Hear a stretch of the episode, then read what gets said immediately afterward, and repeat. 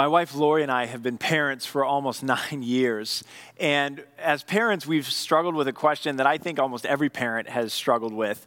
And that is how do you respond? How do you respond when you have a child who knows what they should do and yet they're not doing it. I mean, what do you do when your kid knows that they're supposed to pick up their room and they're just flat out not doing it? How do you respond? And I think it's a question that all of us struggle with, whether we're parents or not. If you're a manager in a work situation, you have an employee that knows what they should do, but they're not doing it. I mean, how do you respond appropriately in that situation? If you're a high schooler and you have friends that know what they should do and yet they're not doing it, I mean, how do you respond in that situation? What is the appropriate way to go about reacting to that? If you have a family member, and don't all of us maybe have a family member who knows what they should do and doesn't do it, how do you rightly respond in that situation? Well, a couple of years ago, Lori and I came across uh, a book called Love and Respect in the Family by Dr. Emerson Eggerichs. And in that book, he gave us some advice that's proved really helpful as parents. And he says this there is a huge difference between a child who is not doing what they should do because they quite simply can't do it, meaning they lack the maturity or they lack the training to be able to do what they should do, and a child who is willfully choosing not to do what they should. He says, Our response to a situation like that, your response, my response in the workplace, friends, family, kids, should be determined by whether or not we're dealing with someone who can't do something, can't do what they should because they need more training, or they won't do what they should because they're willfully choosing to go against what they should do. If you've been with us over the past few weeks, we've been in the in the books of 1st and 2nd Thessalonians in the New Testament and we're looking at these letters that were written by the apostle Paul to an ancient church in Thessalonica, an early 1st century church. And as we come to the close of 2nd Thessalonians, we're in chapter 3 verse 6 today. We're going to encounter a group of people in the church who Paul has to deal with because they knew what they should be doing, but they weren't doing it. And it was causing all sorts of problems in the early church. And in fact, this is, this is something that continues to cause problems in church today.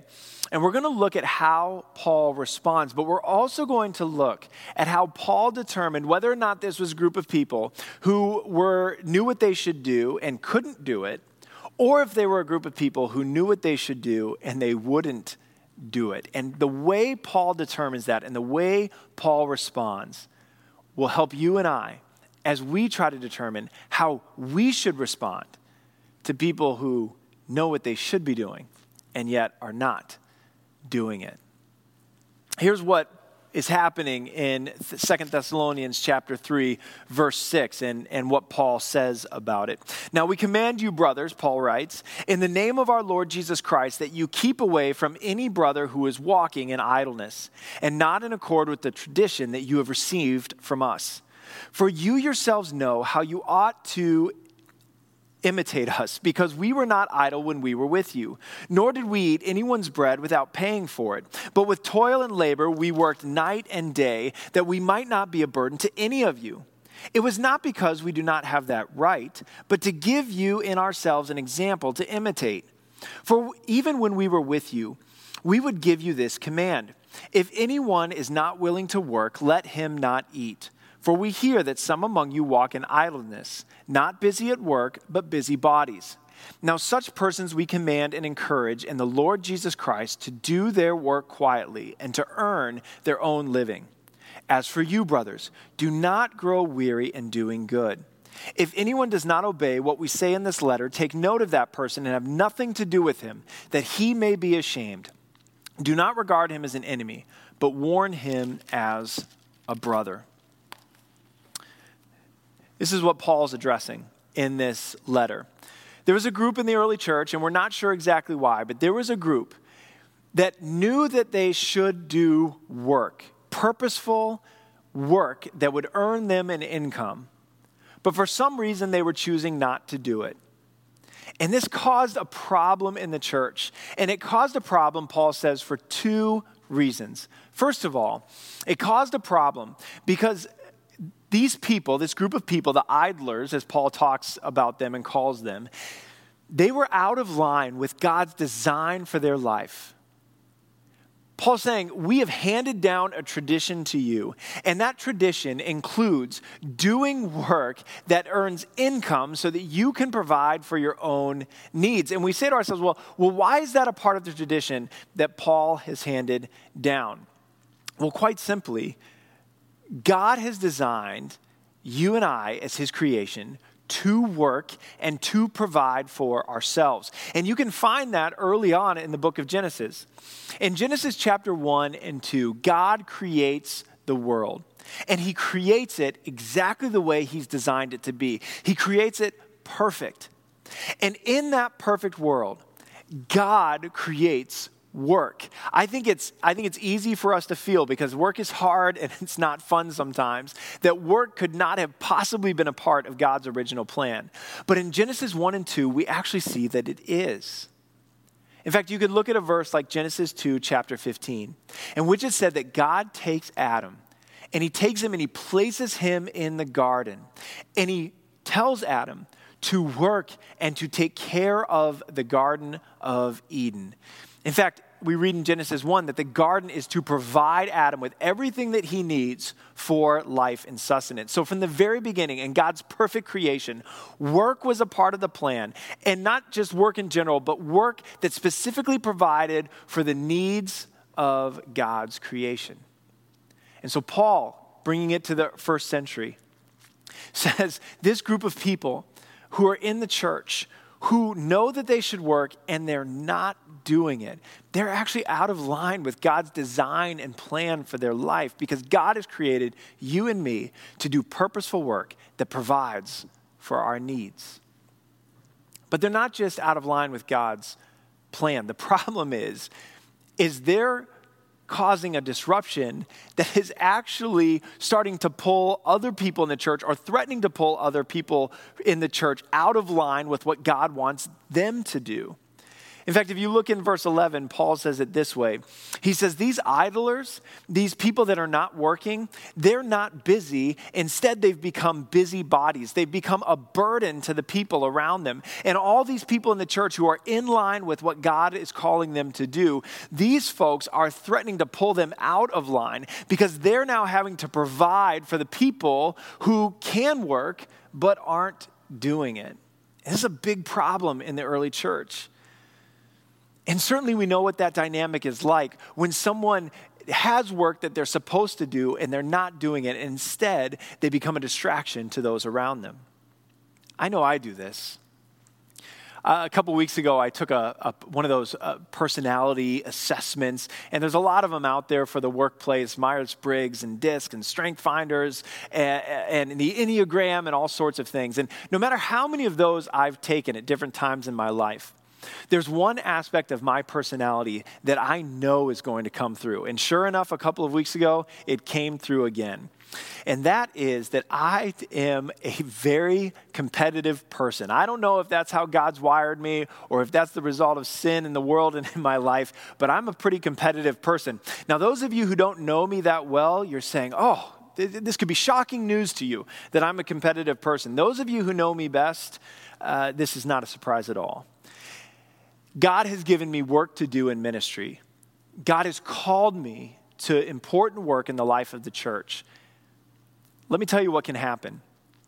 When I allow my competitive nature to impact that work, what happens is, is rather than doing the work that God has called me to do, I start to get all distracted and I start to think about other churches and what they're doing and other ministries and how they're growing. And I start to go to the people who are in charge of ministries in the congregation. And I say things like, why aren't we doing more like that, what that church is doing? And why are we, why are we uh, singing that song? And why aren't we doing this work? And I let my competitive nature come and impact the work. And you know what happens?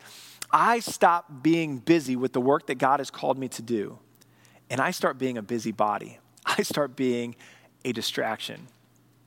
And this Greek word that is translated idle in most of our English texts, it's actually not a great translation for the word because when we think of idle, we think of lazy. But Paul's not talking about people who are lazy.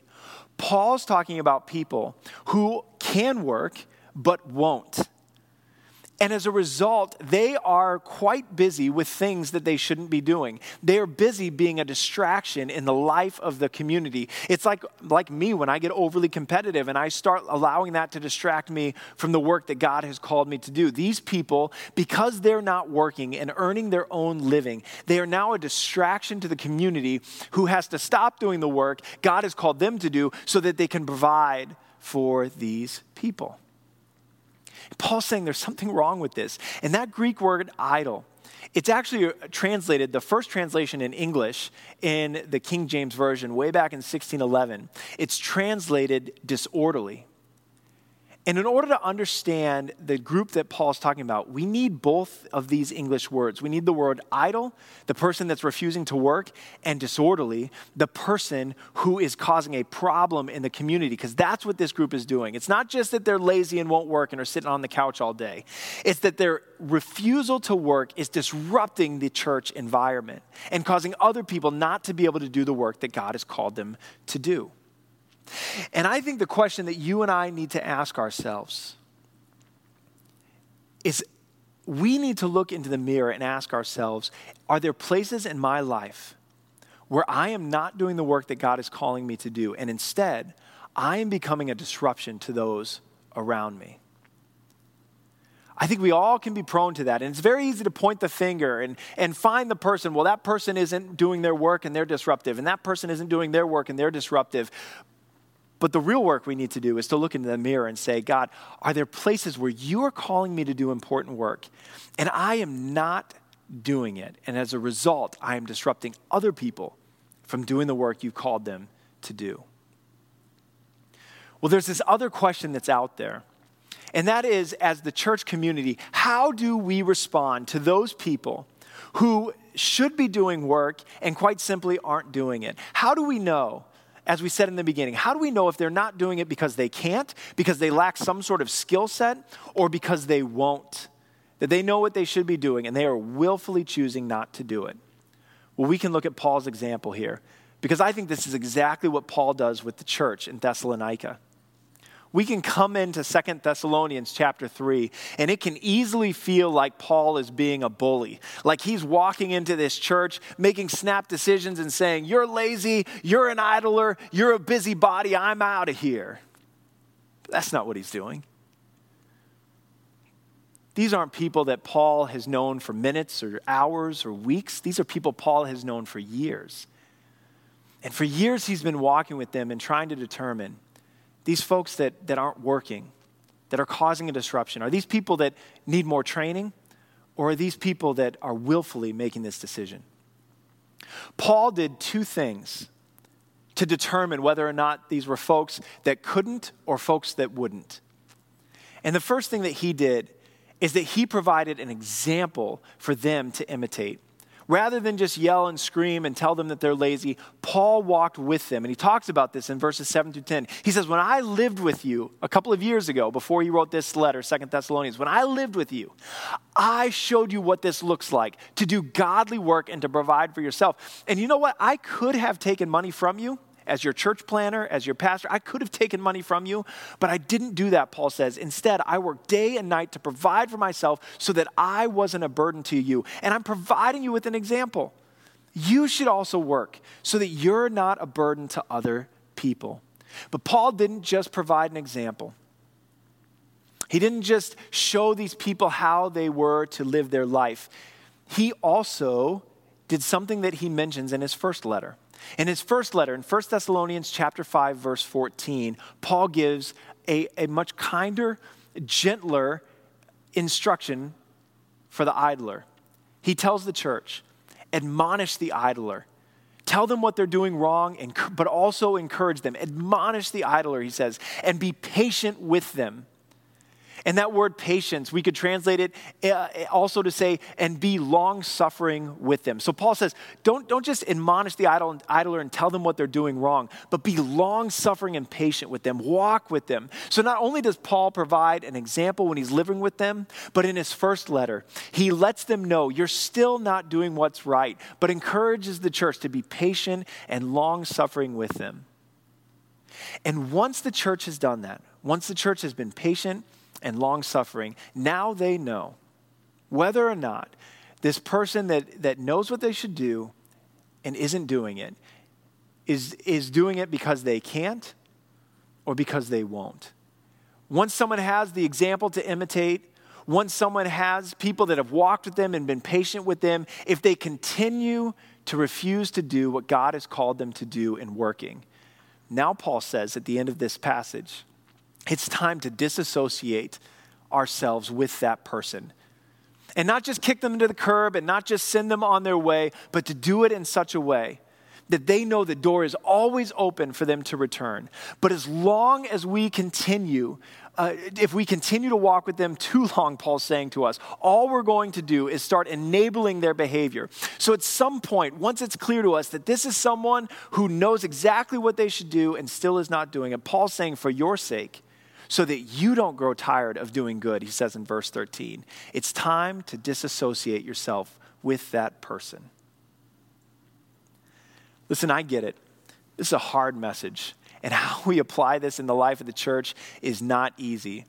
This is the last, this last sermon in this in this series that we're doing. And i'd love to end it with a sermon that is is is encouraging and upbeat but this is how paul chooses to end this second letter. And it's such an important message to us that we would look and determine whether or not we are distracting others and whether or not we are allowing ourselves to be distracted.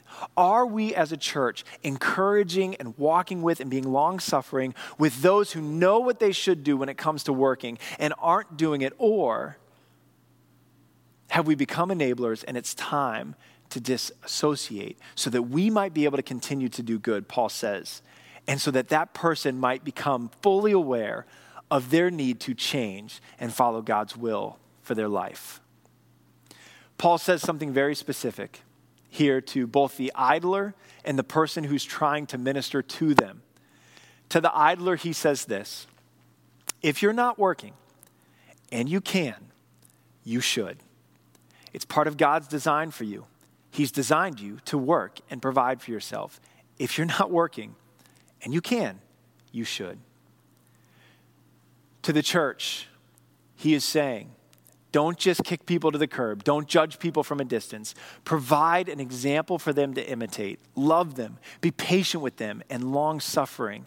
But if it comes a time that you've done all those things, walk away. Put space between yourself and that person so that they might be convicted and change their life, and so that you might not grow tired of doing good. Sometimes I can start my day and, and I know I have one job to do. I know I have one thing I want to get done. And so I'll, I'll write that at the top of my piece of paper, my to do list. I'll put it into my phone and I'll start the day and I'll say, if I can get this one thing done, then it will be a good day. And if you're like me, you know what happens next. You get into work, you open up your email, you start doing other things, you have conversations, and I can be done with my day. I can get to the very end of my day and, and realize that the one thing I wanted to get done, I didn't get done. And Paul's saying to you and to me, it would be tragic if we got to the end of our lives and the things that God had called us to do, the work that God had called us to do, we didn't get done because we were distracted with all sorts of other things. It can happen so easily that rather than being busy with the work God has called us to do, we end up being busybodies, distracted by all sorts of things that don't matter. So, if you're not doing the work that God has called you to do, and you can, you should. And as a church, we need to provide good examples for people to imitate, to do the work that God has called us to do in a loving and caring way, so that others might see what it looks like to do that work and to provide for ourselves. We ought to be long suffering with people, and we ought to be wise as to when the day comes to disassociate ourselves, not so that we can judge, not so that we can get rid of people, but so that we might be able to continue to do the work that God has called us to do, and that they might be convicted and come back and do what God says. It's not an easy thing to do, but it's an important thing to do. So may we, as Paul say, says to us, go. and do the work that God has called us to do, to provide for ourselves. And may you, Mount Hope, never grow tired in doing good.